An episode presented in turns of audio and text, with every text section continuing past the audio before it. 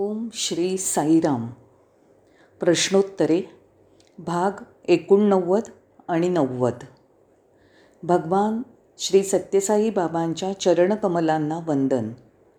प्रश्नोत्तरांच्या सत्रामध्ये आपलं स्वागत आहे. प्रश्न क्रमांक एकोणनव्वद. हेवा आणि मत्सर याविषयी काय? उत्तर.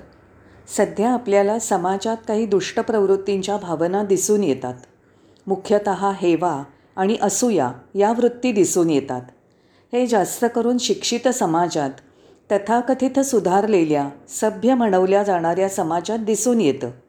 शहरी समाजात हेवा आणि मत्सराची वृत्ती अधिक असते. हे आपल्याला ग्रामीण भागात दिसून येत नाही. तसंच समाजातील खालच्या वर्गातही दिसून येत नाही.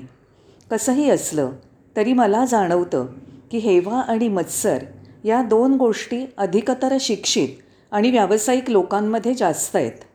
दुर्दैवाने या दोन्ही गोष्टी आता आध्यात्मिक क्षेत्रातही शिरकाव करत आहेत. समाजातले लोक एकमेकांचा मत्सर करताना दिसतात.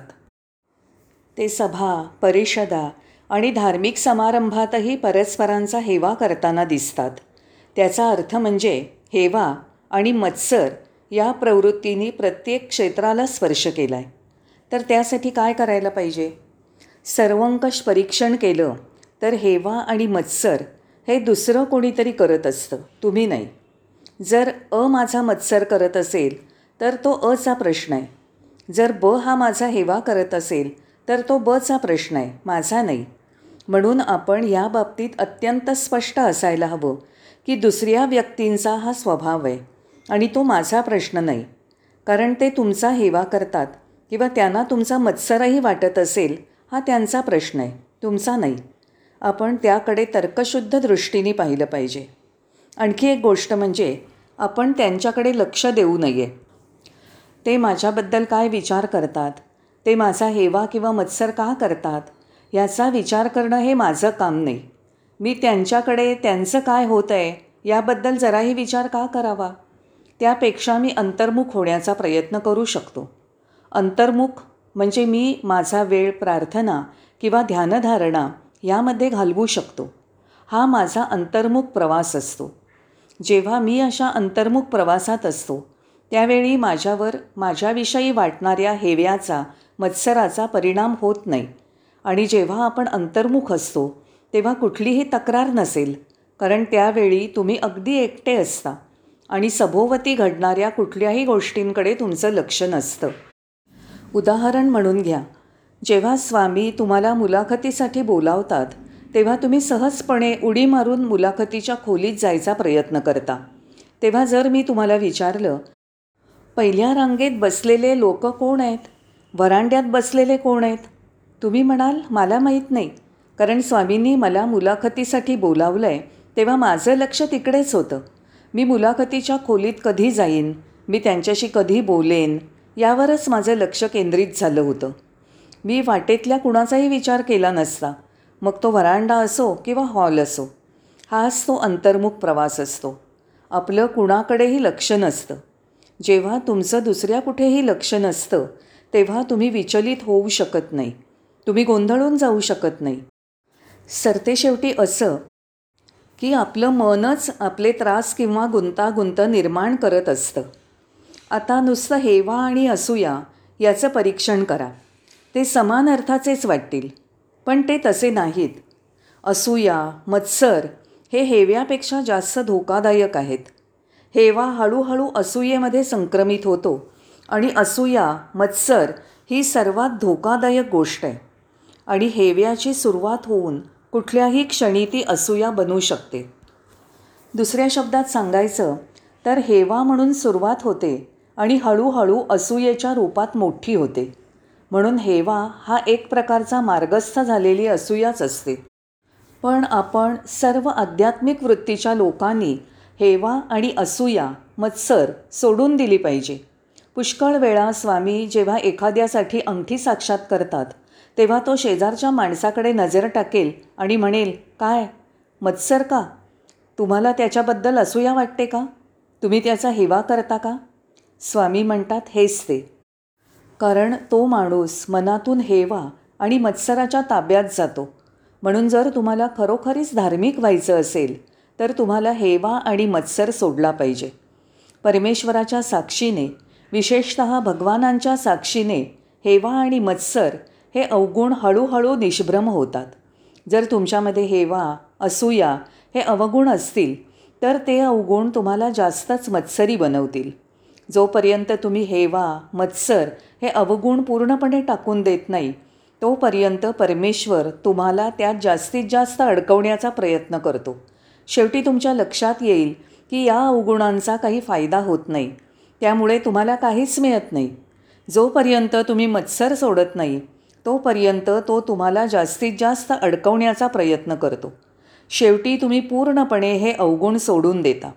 हे सगळं भगवानांच्या समोर त्याच्या इच्छेनेच होत असतं.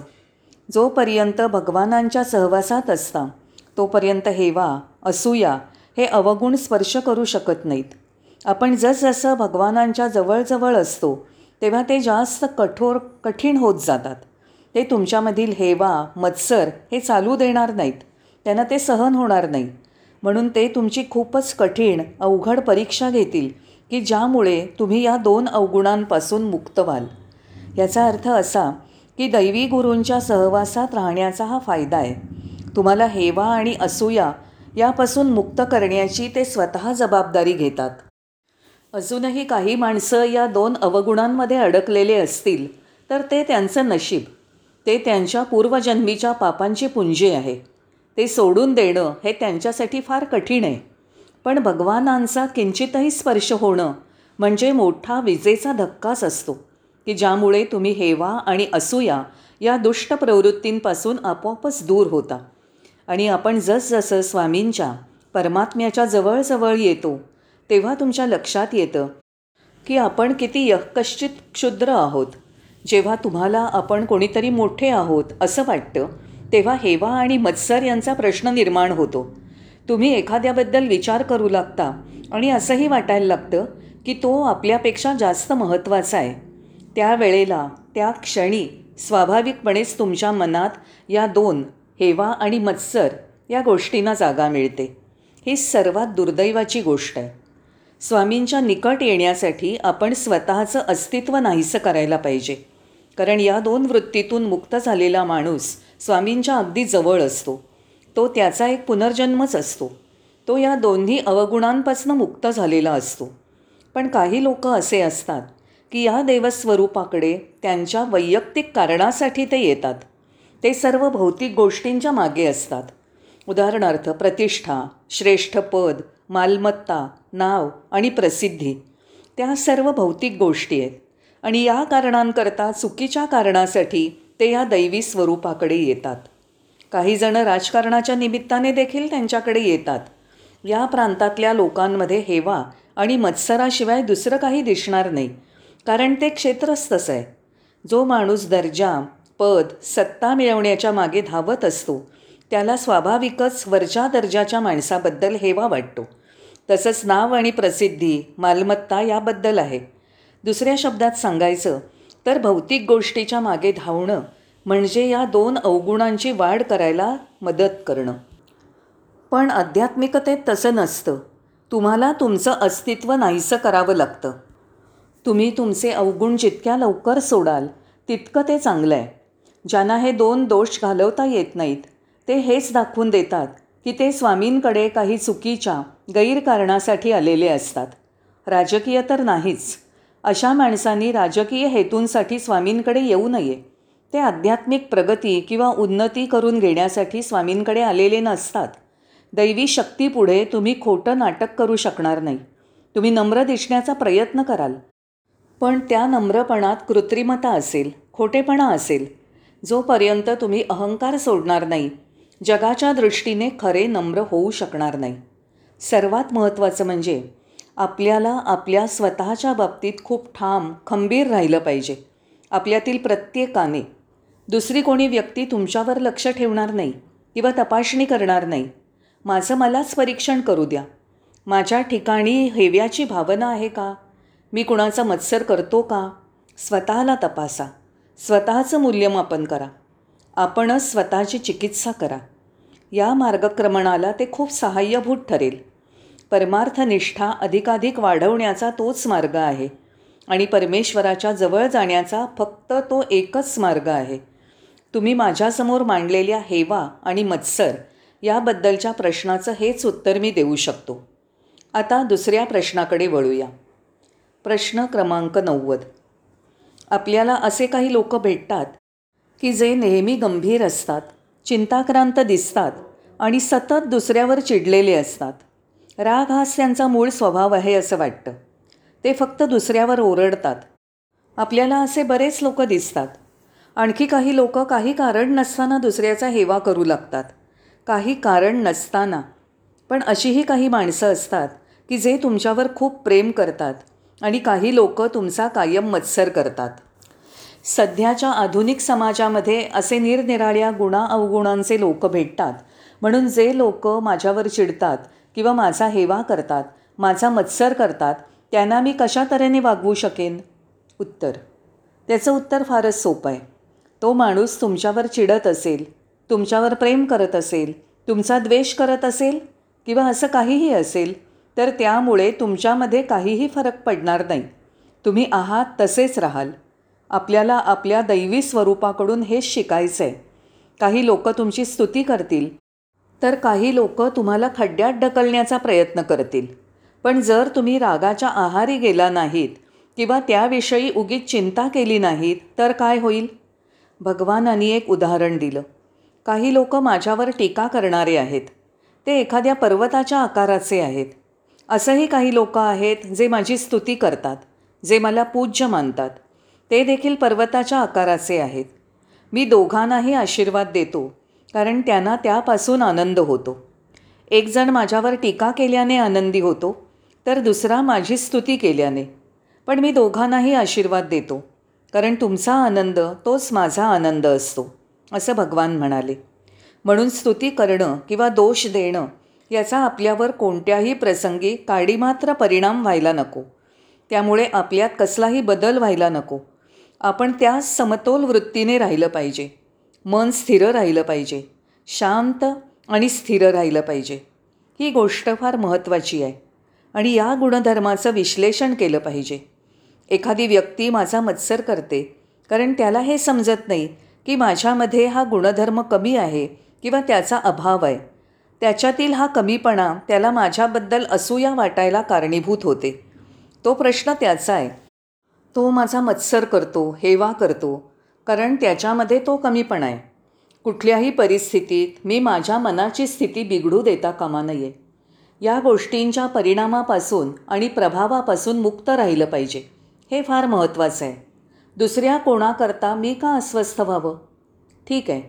आपण त्याकडे या एका दृष्टिकोनातून पाहू. तुम्हाला असं वाटतं की कुणी एक तुमचा द्वेष करत आहे. बरोबर ना?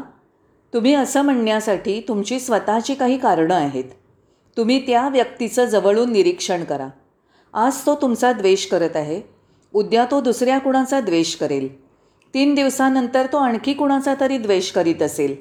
कारण द्वेष करणं ही त्याची अंतःप्रवृत्ती आहे. तो कोणा ना कोणाचा तरी द्वेष करतच असतो. सरते शेवटी तो स्वतःचाच द्वेष करू लागेल. हेच ते ज्याला स्वतःला निरुपयोगी ठरवणं असं म्हटलं जातं. हे मुळीच चांगलं नाही. आणि आपण आता प्रेमाविषयी विचार करू. अमुक एकजण माझ्यावर प्रेम करतो. किती चांगलं. माझ्यावर प्रेम करायला त्याच्याकडे स्वतःची काही कारणं असतील. स्वामी म्हणतात सर्वांवर प्रेम करा सर्वांची सेवा करा. म्हणजे प्रेम हा तुमचा गुणविशेष असायला हवा. द्वेष आणि राग हे मात्र नक्कीच नाही. एखादा माणूस तुमच्यावर ओरडेल कारण तो रागावलेला असतो. तो तसाच दुसऱ्या कुणावरही रागवेल. नंतर आणखी कुणावर रागवेल? कारण राग त्याच्यात भरलेला आहे. कारण राग हा त्याचा स्वभाव विषय झालेला आहे. ही गोष्ट कुठल्याही प्रकारे आध्यात्मिक नाही. बंधुभाव प्रेमभावना करुणा हे खरोखर आध्यात्मिक पवित्र गुणधर्म आहेत. हेवा मत्सर राग हे नक्कीच नाहीत. देवस्वरूप परमात्म्याच्या सहवासात असताना आपण या गुणांबद्दल जागरूक असलं पाहिजे. कुठल्याही क्षणी ते उभारून येतील. आता मी काही इतर मुद्दे तुमच्या लक्षात आणून देतो. अमका तमका माझ्यावर इतका का चिडला हे आपण समजून घेतलं पाहिजे. तुम्ही तुमच्या कुटुंबाकडे पहा. वडील हे कुटुंब प्रमुख असतात. ते कचेरीतून घरी परत येतात आणि तुमच्या आईवर ओरडायला लागतात. तुमच्यावरही ओरडतात. खरं म्हणजे या वेळेला तुमच्या आईची किंवा तुमची काहीही चूक नसते. पण ते तुमच्यावर ओरडतात का? कारण ते कचेरीतच फार त्रासलेले असतात.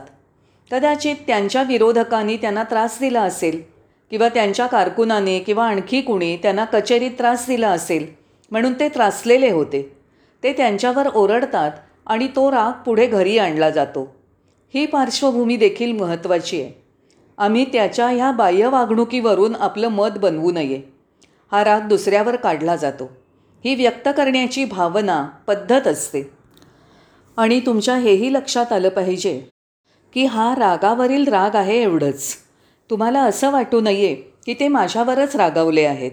नाही तुम्ही रागावलेले असता. म्हणून तुमच्यासमोर जो कोणी असेल त्याला या रागाचे परिणाम भोगावे लागतात. मी असा विचार का करावा? की ते फक्त माझ्यावरच रागावले आहेत? नाही. समजा तुम्ही माझा द्वेष करता असं मला वाटतं तर मग त्याचं पृथक्करण करायला हवं. मला समजेल की हा राग फक्त माझ्यापुरताच मर्यादित नाही पण दुसऱ्याचा द्वेष करण्याचीही सुरुवात होते. म्हणून हा फरक आहे. आपल्याबरोबर कोणते गुणदोष वाढत आहेत? राग द्वेष गर्व की हेवा? आपल्यामध्ये वाढणारे हे गुणदोष कोणते आहेत? दुसऱ्या बाजूला माझ्या ठिकाणी कोणते चांगले गुण सापडतील? जसं प्रेम अनुकंपा शांती सत्य त्याग इत्यादी. म्हणजेच एका अर्थाने हा प्रश्न पूर्वीच्याच प्रश्नाशी जोडलेला आहे. शेवटी सर्वात सोपं उत्तरसुद्धा तेच आहे. तुम्ही जगात राहा पण जगाचे होऊन जाऊ नका. हे काहीसं पाण्यातल्या कमळासारखं आहे. कमळ हे चिखल आणि पाण्यात वाढतं पण ह्या दोन्ही गोष्टींचा कमळाच्या फुलाला मुळीच स्पर्श होत नाही.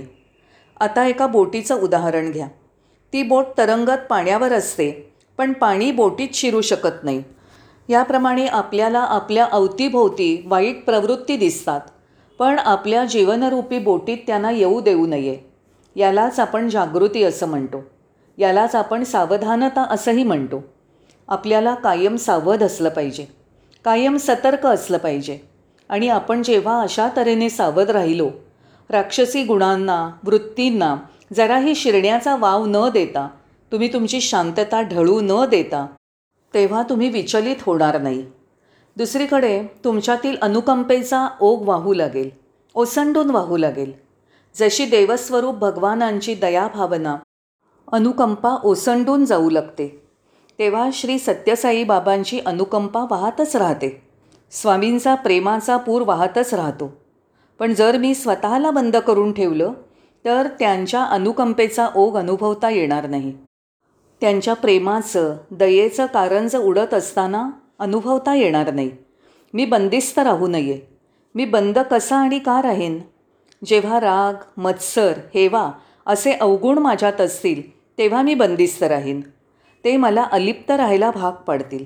आणि त्यामुळे मला अनुकंपेचा दयेच्या कारंजाचा अनुभव घेता येणार नाही.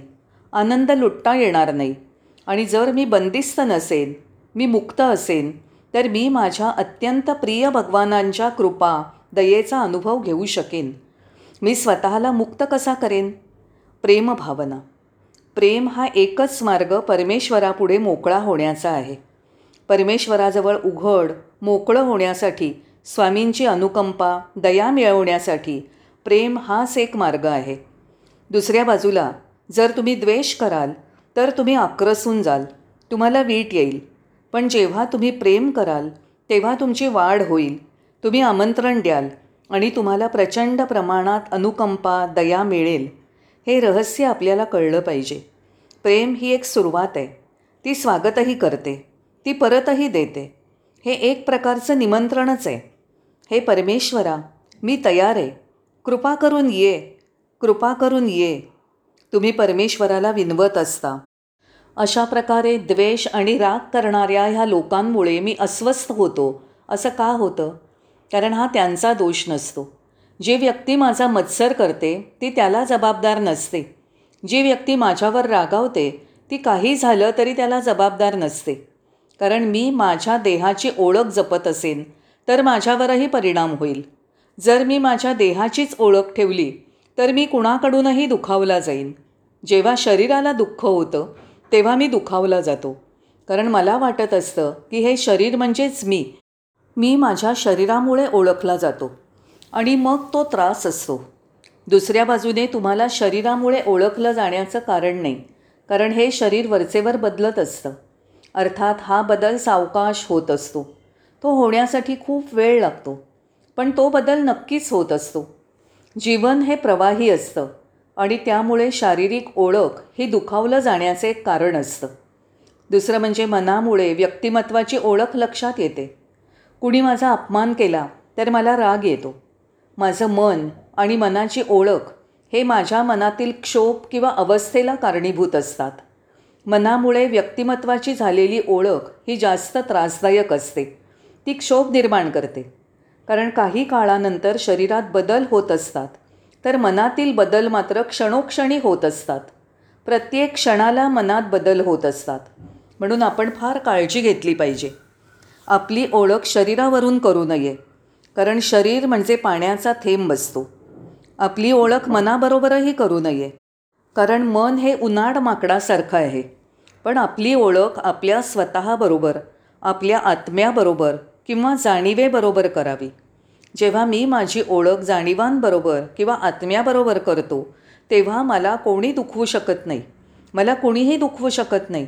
कारण जाणीव किंवा आत्मा हा पूर्णपणे रिकामा असतो. त्याला आकार नसतो नाव नसतं. म्हणजे तो कशानेही दुखावला जात नाही. अशक्यच. त्याला कोणी स्पर्श करू शकत नाही मारू शकत नाही. कारण तो अमर आहे शाश्वत आहे. म्हणून आपण आपल्याला शरीर किंवा मनाबरोबर ओळखू नये. दुसरीकडे आपण आपल्या स्वतःबरोबर ओळखलं जावं. मग तुम्हाला पूर्ण आनंद मिळू शकेल. ती जागा साक्षीदाराची आहे. शरीर आणि मनाबरोबर केलेल्या ओळखी या पूर्णपणे खोट्या ओळखी आहेत आणि खोट्या ओळखी सोडून द्याव्यात. खोटी ओळख सोडलीत की तुम्ही उच्च पातळीवर पोचाल. तुमची उन्नती होईल आणि जीवनात तुम्हाला आनंद मिळेल. आभारी आहे.